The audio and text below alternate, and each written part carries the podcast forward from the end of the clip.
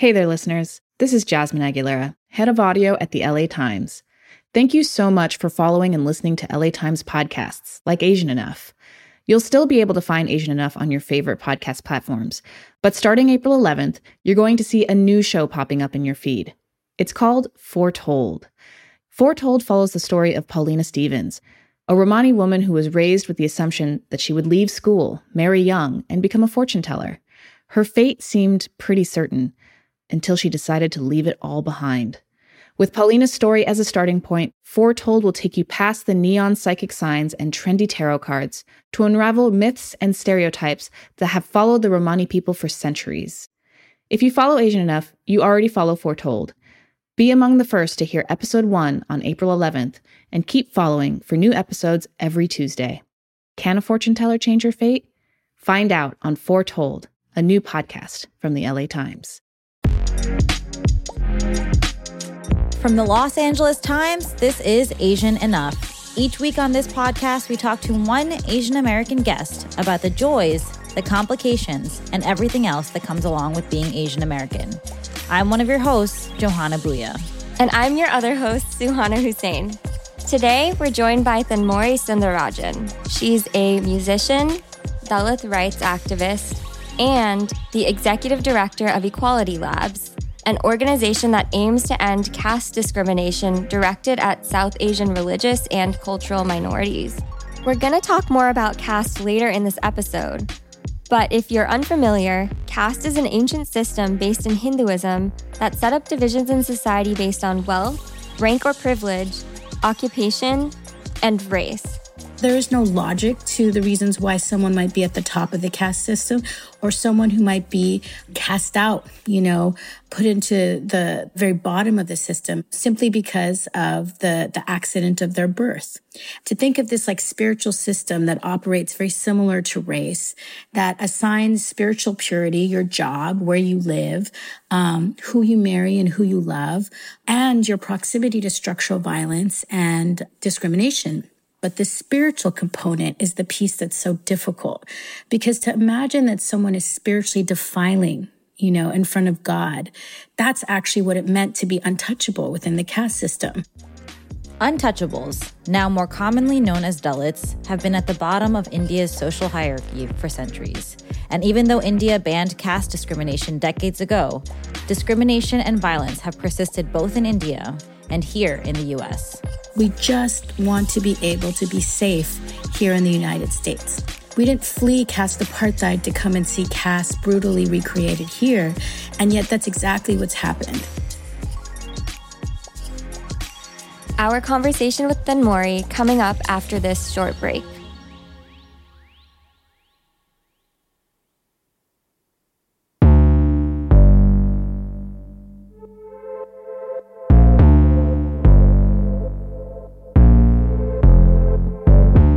Welcome back to Asian Enough.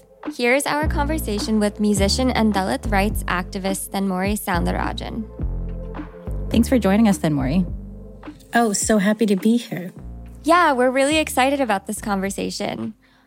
We wanted to start by looking at your own journey navigating discrimination as an Indian American woman. Your parents were Dalits from a village in rural India but you grew up in Southern California after your family immigrated to the United States. Can you talk a bit about what your family's experience in India was like and why they chose to come here? I think that, you know, both of my parents really struggled with tremendous discrimination. My dad was one of the first people educated in his generation that was able to leave to the United States.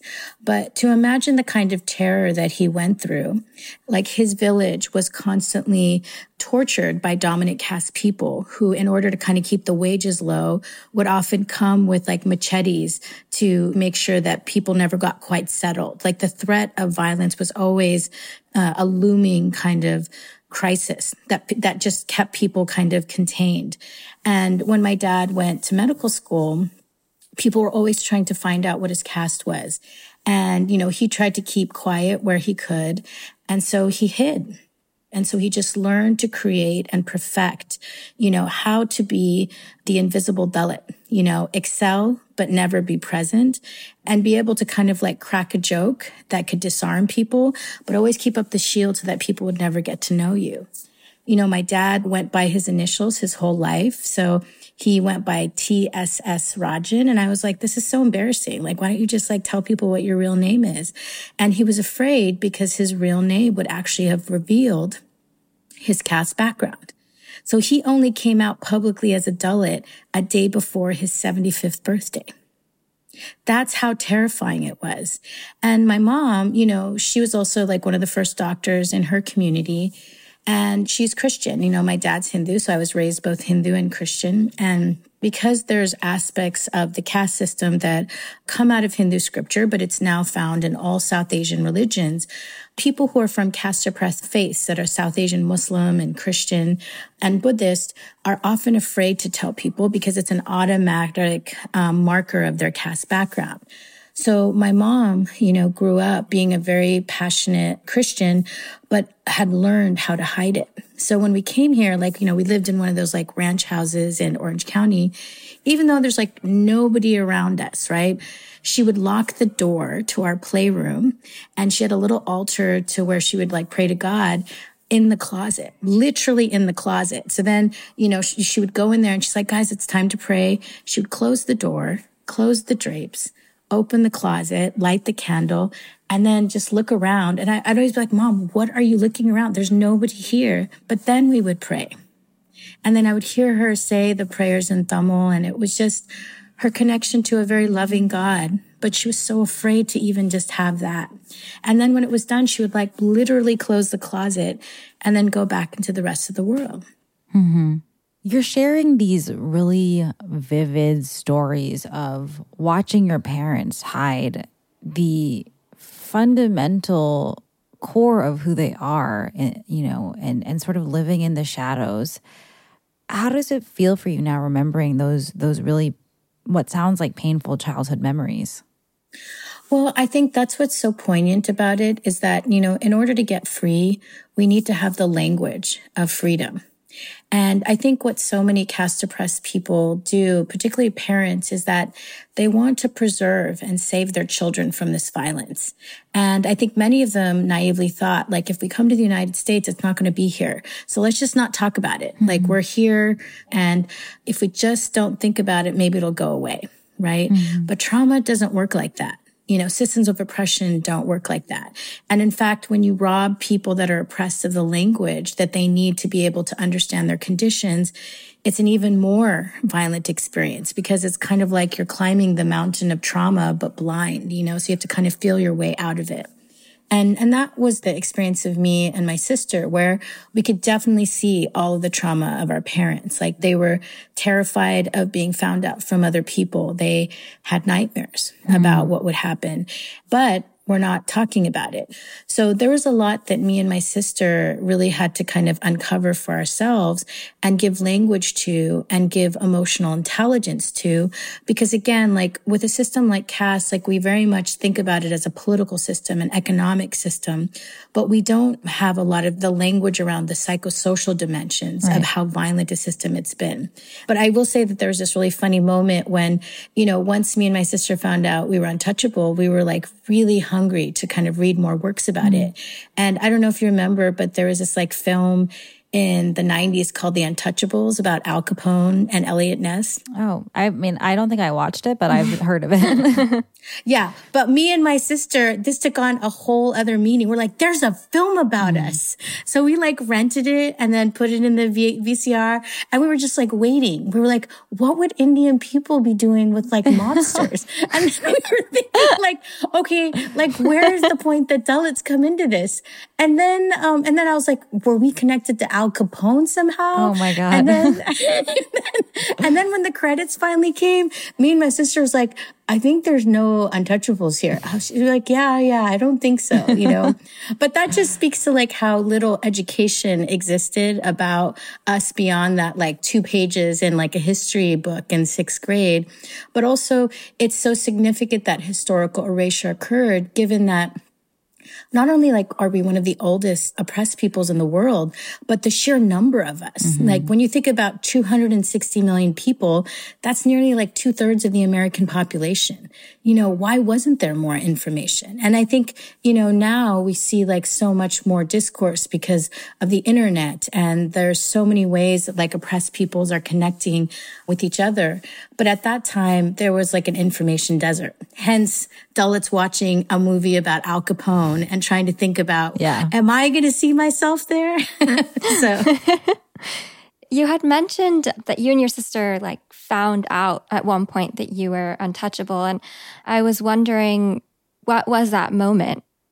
I think what was interesting was that, you know, I had to do like a, a report about um, the Bhopal chemical disaster. It's like one of the largest industrial disasters, um, happened right around the time that Chernobyl happened. And at that time, there were so many magazines of the people that had been harmed. And essentially what happened is this one plant that manufactured pesticides exploded. And just like that, thousands of people were exposed and people kind of like blistered mm. in chemicals and, and many died. And the majority of those people that were impacted were Dalit people. And when I read about it, I don't think I even understood the word untouchable, but I just thought that was so weird. And so I just started reading about them because I was so compelled by the images and, you know, the starvation that you have as a brown person with so little representation that when, you know, for a moment you saw so many brown people on the screen and especially with this disaster, especially from an American company, I wanted to know more. And when I went to the encyclopedia to read about untouchables, I like what I saw was just mm-hmm. so horrific. Like there was this idea of the system of caste and also like key to the system of caste was this idea that the people who were at the bottom were there because they were like spiritual criminals. They had done something in a past life. And so their karma needed to be redeemed by being put into a lower position. And that, that idea just stuck with me because I was like, well, what could someone have done to require that. And I found like in reading that, I thought reincarnation was such a terrible thing because there was no way out of it. And that's one of the most painful pieces about the caste system is that it has a spiritual justification for oppression. So when I read about that, I was very troubled and I went to my mom and I said, mom, you know, I just read about this caste system and, you know, what caste are we? And then my mom just gave me the look, you know, it's, it's a moment that I'm sure every parent really, um, dreads where you have to really talk to a child about a system that no child's consciousness should ever really mm-hmm. have to grapple with. And so, you know, my mom took some time and she said, well, you know, honey, like, uh, we are those untouchables, but you know, it's a lie that wicked people tell. And I don't want you to think about mm. it anymore. We're here and we've escaped it. So I think my mom may have told me to like not think about it, but that's actually all I thought about for weeks. And late at night, I would just kind of close my eyes at night and I think, what could I have done in another life? Was I a rapist? Was I a murderer? Was I a thief? You know, why was I untouchable? And I would like, you know, think about like, am I dirty? You know, like, you know how children think about cooties? Like I was like, did I have spiritual cooties? Was I a spiritual criminal? Could people see it? And you know, I'm a Dalit who has grown up in the United States. Imagine people who are in the punishing environment of caste back at our homelands.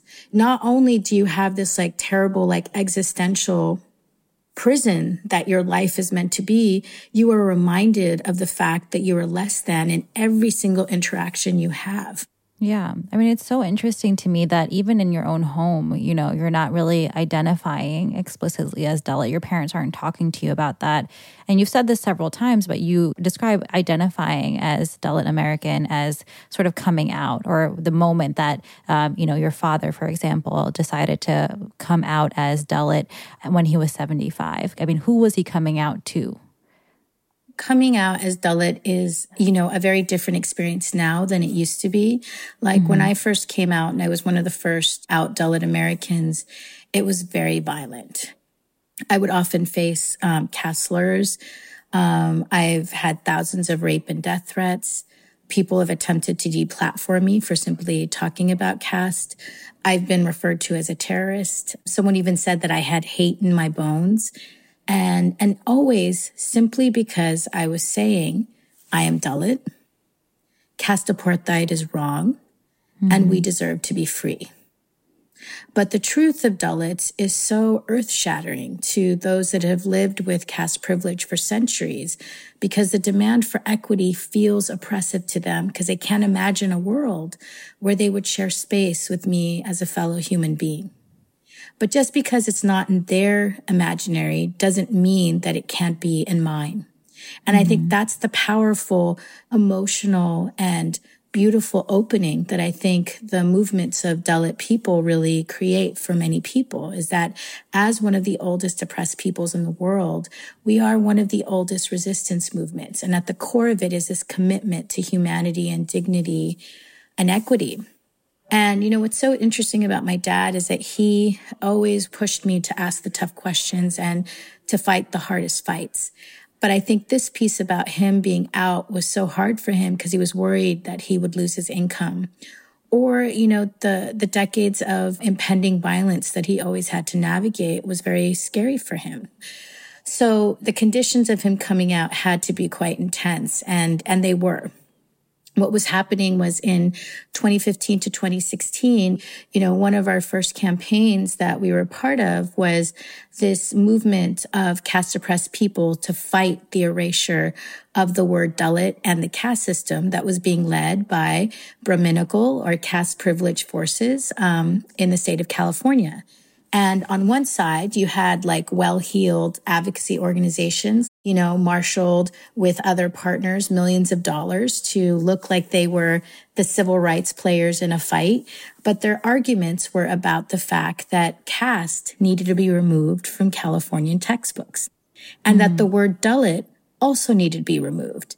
And their arguments actually made no sense. They were like, well, if you teach caste, Hindu children are going to be bullied.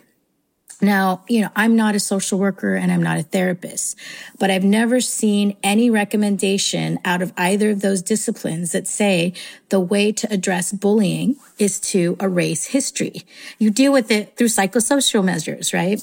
But they had developed this very precise set of talking points because their end goal was basically to remove the language that American children would be exposed to to understand the movements for caste liberation. And I think that, you know, obviously when Dalit Americans like myself saw that, we were like, bullshit. You absolutely cannot do that. You know, mm-hmm. we need our history told. And we were just like, you know, two to 300 Dalit families and allies. Um, but we were intercaste, we were interfaith, and we were irrepressible. And my mm-hmm. dad came with me to every single one of those meetings. And he watched hundreds of people on our side give testimony.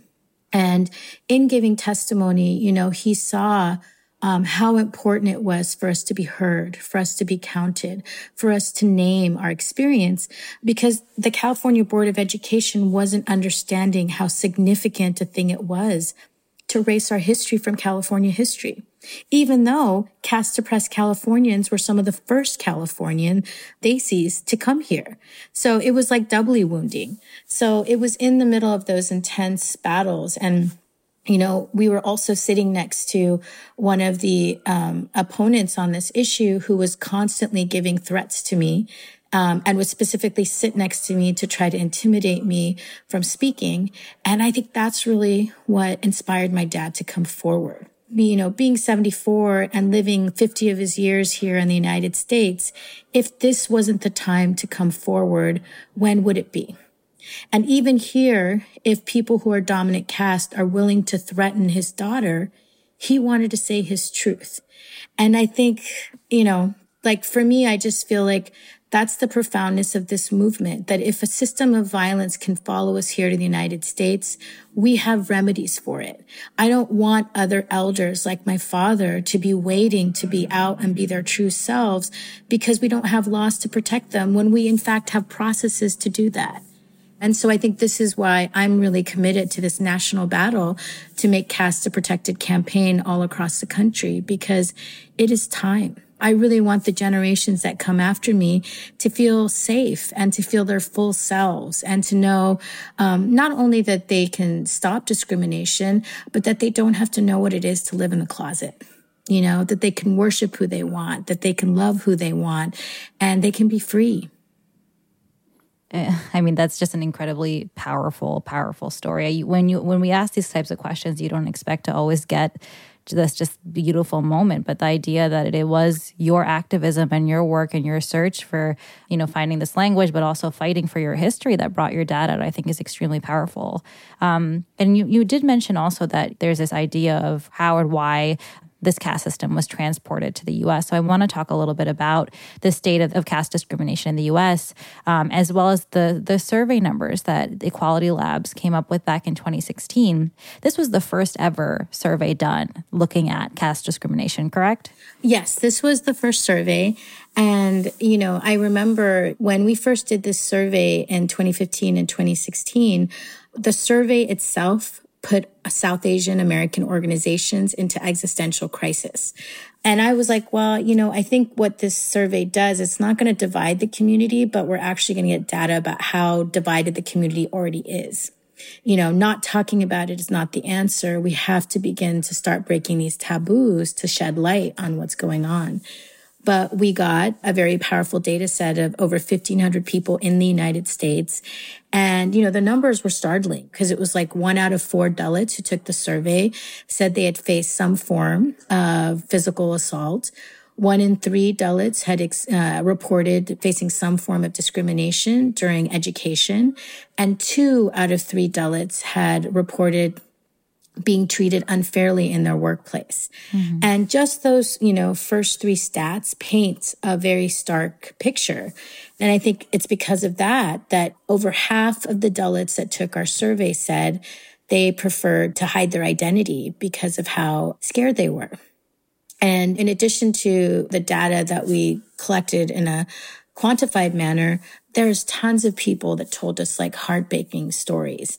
And it was then we knew as we were assembling this report that we had really touched a nerve, but we had never expected the kind of traction that this report got. And so many institutions are now addressing and really thinking about the question of caste because South Asian Americans are one of the largest growing um, immigrant communities in the country. And we are in every institution, which means caste is in all of those institutions. And so what's very important is for, you know, whether you're a university or your workplace is to start having conversations and start getting ahead of this problem. And I think that many institutions are beginning to do that. And I think that's the power of this really amazing civil rights movement um, happening for caste protections. More of our conversation with Thenmozhi coming up after this short break. Stay with us.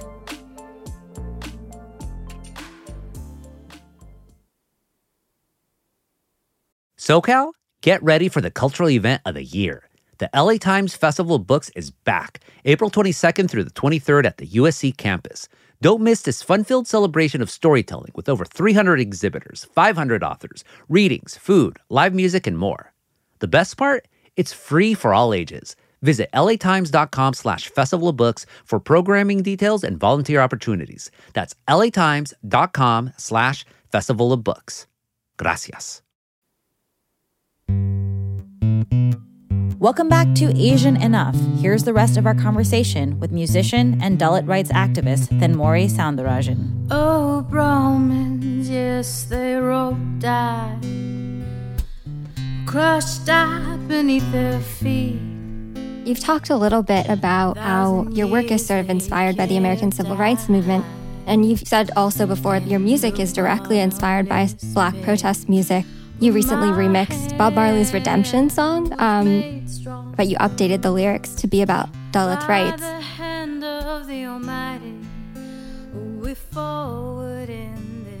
I was wondering if you could talk a little bit about what sort of lessons you've taken from that and, and sort of like applied that to your own work.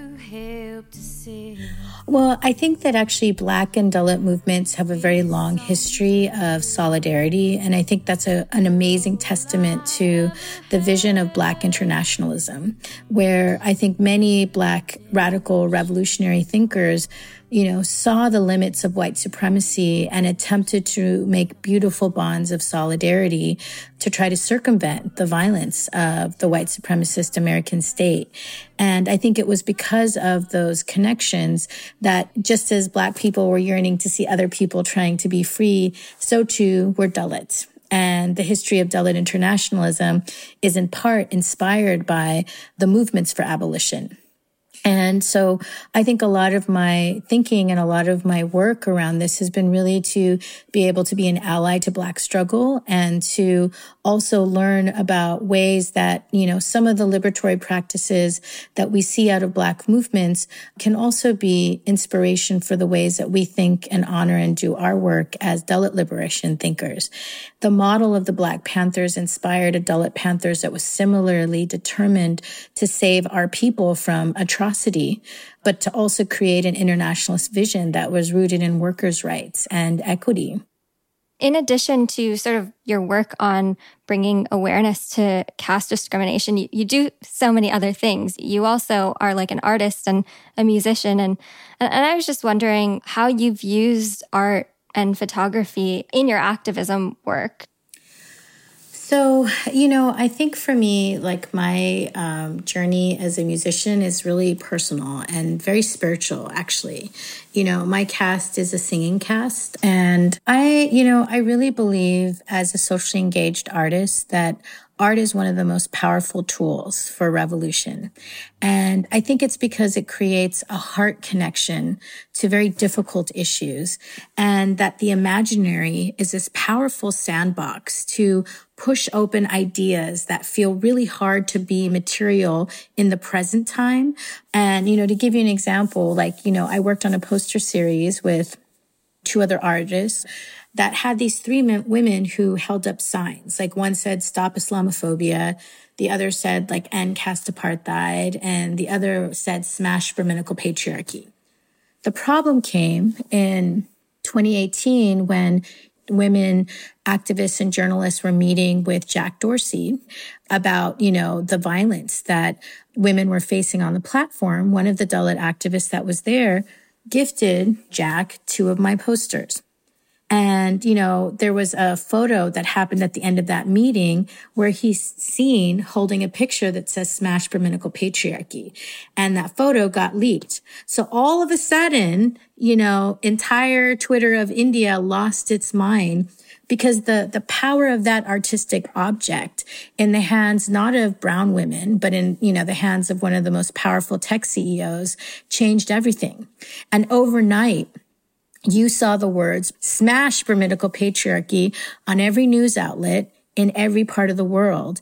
And for one day, the head of Twitter got to experience what it was like to be a Dalit woman. And so that to me is that power of socially engaged art is that when you create an artifact, when you activate the imaginary, you can make the most impossible things material. So, I want to talk about the lawsuit that came out last year when the state of California sued Cisco Systems on behalf of a Dalit worker. Uh, the Dalit worker, who was anonymous, said that he was harassed by his coworkers who are from a dominant caste. And then once they reported this to HR, they were actually retaliated against. You heard from people from across the industry who said that they've experienced some type of caste discrimination part of the reason a lot of them don't come forward is because of the precarity of their jobs and their H 1B visa. Can you talk a little bit more about how much of a role this sort of vulnerability of job status and immigration status has in perpetuating caste discrimination in Silicon Valley? Well, I think, you know, for people to understand how difficult it is, you just have to think about the fact that, you know, when your visa is dependent on your job, the, the stakes of what it means to report uh, a casteist hostile workplace isn't just that you lose your livelihood. It's that you lose your ability to stay in the country. And that's devastating, especially for most Dalits who are the first generation learners and earners for their family. It's not just a loss for them. It's a loss for their entire family line. So it really makes it a situation where people are not given any incentive to, to report what's happening. And the situation is pretty bad. Like I know that after the Cisco case came out, our hotlines were just inundated. And in the, in close to like three to four weeks after the Cisco case announcement, we had close to 250 complaints from Dalits who were working at companies across the valley. And this include folks at Google, at Facebook, at Microsoft, at Apple and Netflix. And they reported discrimination and bullying and ostracization and even sexual harassment and firings. So it was pretty brutal. And, you know, the thing that really struck me was that in all of these cases, people reached out to us because they wanted to be heard, but they had no intention of coming out or reporting because of this bind of the visa. And that's why there needs to be a formal remedy because these companies are failing their duty of care to their employees, but also it makes bad business sense. Like, frankly, most, you know, tech companies are doing whatever they can to seize South Asian markets because they see the future of the internet as not being in the global north, but in countries like India and Bangladesh and Pakistan and Sri Lanka. And in those regions of the world, the people that are the next billion coming online are the caste oppressed. So diversity and equity isn't just a good moral thing to do. It actually is a smart thing to do because you will have a diverse enough workplace that would know how to design for that audience. And the fact that we're not having this discussion the fact that, you know, very few companies have taken the warning of what's happened to Cisco seriously shows us this is a time where we really need to have movements that are pushing this issue because caste is a workers' rights issue. And this is why the Alphabet Workers Union, you know, made one of the most strongest statements of solidarity to both the Cisco case and demanding Alphabet to add caste as a protected category because they see caste as a workers' rights issue. And for the largest union in the Valley to make that statement is a very powerful bellwether of what workers and corporations are asking for and that will have to move to whether they want to or not. Yeah, and um, just for our listeners who you know may not be up to date with some of the momentum that we've seen around this activism, um, you're talking about the Alphabet Workers Union. And for those of you who don't know, Alphabet is Google's parent company. They put out a letter basically asking um, the organization to introduce caste as a protected category in the US. They already do this in India, but they want them to do it globally. Um, and then also pushed federal government to consider caste as a protected category. Um, but we've seen similar movements in other places and institutions. Santa Clara recently had a meeting about um, whether caste should be a protected category. Our colleague Nani Sarah Walker is also reporting about activism in schools like CSU, which um, saw a recent push to um, include caste as a protected category. Talk a little bit about why this is a, such an important first step in fighting against caste discrimination. So I think what's so important is that in most American institutions that are governed by civil rights law, when you are a protected class, it opens up everything. The things that follow include, you know, starting to collect data, trainings to build competencies and and also i think you know an ability for people to feel comfortable reporting discriminatory situations but also positive investments in terms of scholarships and training for caste oppressed you know employees and students so that it's not just access into that institution but it's success and so all of those things are possible when we just acknowledge that there's a problem. You know, you, have talked about sort of this immense pushback to some of the, the work that you're trying to do, like creating these protected categories. And I know there have been like protests at meetings from people who oppose making it illegal to discriminate based on caste. Who are these people who oppose this and, and how does that sort of play out? Well, I want to be really clear. Like the majority of the people want discrimination to end, whether it's racial discrimination or gender discrimination or caste discrimination. We are trending progressive as a society. And in general, once people hear the kinds of things that are happening to caste suppressed people, they're like, okay, well, that's clear. We need to stop that. You know, we are definitely in the majority. We are on the right side of history. And, you know, this is an unstoppable movement. That mm-hmm. said, there is a small but vocal minority that, you know, treats the questions of equity like oppression simply because they're caste privileged. And so many of the dialogues that they're having make absolutely no sense. So some of the things that we heard was that the addition of caste would discriminate uh, against um, Hindus which makes no sense.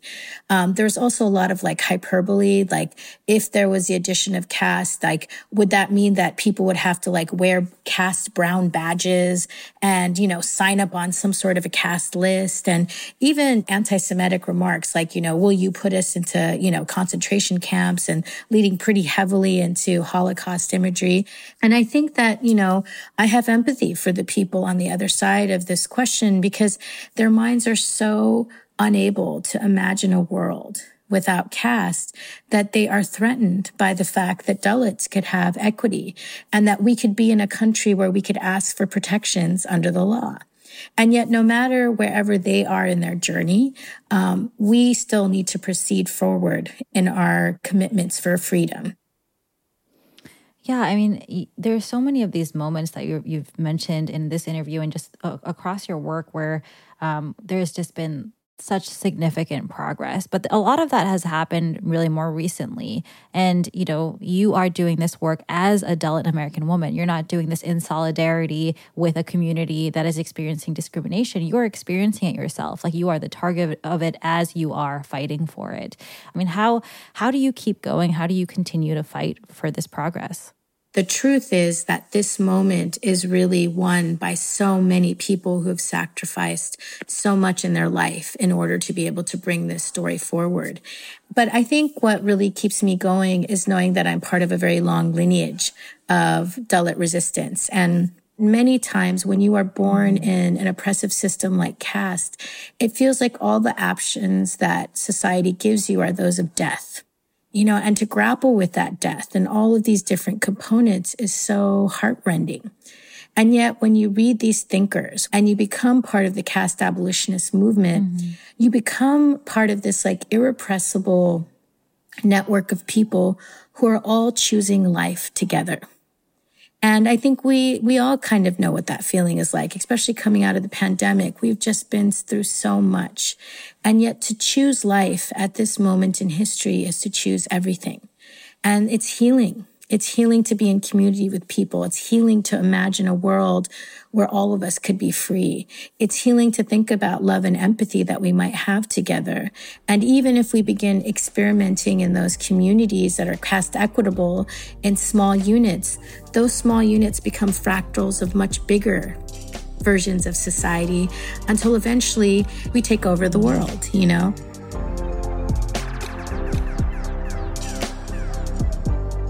So, before we wrap up, it's time for our weekly segment called Asian Enough Confessions, where we share a time or thing that's made us feel that we're not Asian enough so that we can unpack it together, kind of like group therapy. I'll start with one. I went to UC Berkeley for undergrad and um, I went to a pretty white um, high school, and so it was the first. And, and, UC Berkeley actually has like a huge Asian population, so it was one of the first times I'd, I'd been around a lot more like South Asians who weren't um, directly part of like my religious community. Um, I just remember this one um, uh, person who was Indian who I was like starting to get to know. We were pretty friendly, and they were like, "Are, are you are you actually Indian? You don't really like." Like, like you don't know any of the things I know. Like, you don't do these like Hindu things that I do. Like, um, are you are you actually an Indian? And it, it and it was said in like more of a mean way that I'm saying, but I think just like kind of there is this sort of like dominant, like Brahminical culture that um, I think sort of takes a lot of air in in those spaces. Um, That's really interesting. Like I think Asian culture is so gi- gigantic, and we talk about how diverse Asian culture is, but Indian culture is so diverse as well. And there's such thing as feeling and not being made to feel like you're Indian enough. So it's so funny that you mentioned that, Suhauna, because I had literally the exact same experience where, you know, because again, I'm, I'm Dalit. I was raised both Christian and Hindu. And, you know, my dad raised me to be a seeker, which meant that, you know, I kind of I did it all. You know, I was really, especially if you go to Berkeley and if everybody knows Berkeley, like you've got every single faith there. You, you know, it's really a place for exploration. And I remember these like obnoxious, dominant caste, like Hindu kids, like especially men. The men were like the worst. Yes. You know, this worst. one kid, this, this kid came up to me and he's like, you're so whitewashed. And I was like, what? He's like, yeah, you're eating meat. Like, what are you? Like afraid of Americans? And I was like, no, dumbass. Like I'm not, I'm not whitewashed. I'm Dalit and we eat meat, you know, but it was so funny. He was so confirmed on like what capital I Indian meant and that he could tell me what I could do. And especially because I didn't go to temple and I was someone who was raised Hindu and raised Christian, but that wasn't ever a possibility in his mindset. You know, Hindu for him looked like one particular way and, and that dogmatism was so violent. And so, you know, whether it was students or faculty or everything in my university experience said, you know, why bother being a Dalit? And it really erased my confidence around feeling like I could be confident as an Asian American. And yet, when I think about who I am, and especially what it meant to connect to my history in the face of systemic erasure and structural violence, it is my people that really hold me up. And, you know, my caste, like, you know, it's as old as the 13th century. And when I think about my ancestors, like they were never ever going to be physically, materially free, but they just loved their children so much. And, you know, every child that came before me, our ancestors, you know, practiced hope like a micro expression in their mind to pass on love until one day they could have a daughter like me who would be free. Dalits are a product of centuries of love centuries of love. And there's no one that can steal that away from us. No one that can take away our dignity and equity. And most of all, who we are. And the journey to the reclamation of our identity is the essential path towards our freedom. So I am most definitely Asian American enough. I am most definitely Dalit American enough. And most importantly, I am human and I'm here to get free. Do you have an Asian enough confession you want to share with us? Call us at 213 986 5652. That's 213 986 5652.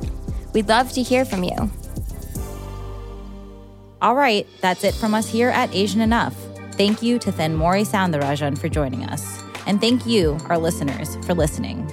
And don't forget, if you love the show, please leave us a review on Apple Podcasts. It really, really helps people find the show. Asian Enough is hosted by me, Johana Bhuiyan. And by me, Suhauna Hussain. Our producer is Asal Ehsanipour, and our executive producer is Abbie Fentress Swanson. Our engineer is Mike Heflin. Our original music was composed by Andrew Eapen. Special thanks to Julia Turner, Ben Muessig, and Thenmozhi Soundararajan for letting us play clips of her music in this episode. This podcast is dedicated to the memory of our founding producer, Lina Anwar. Come back next week for another great episode of Asian Enough. My colleague Tracy Brown and I will be talking to the media personality and entrepreneur, Angela Yee. And remember, Al Capone will not be advocating for Dalit rights. We're like, there's a film about us.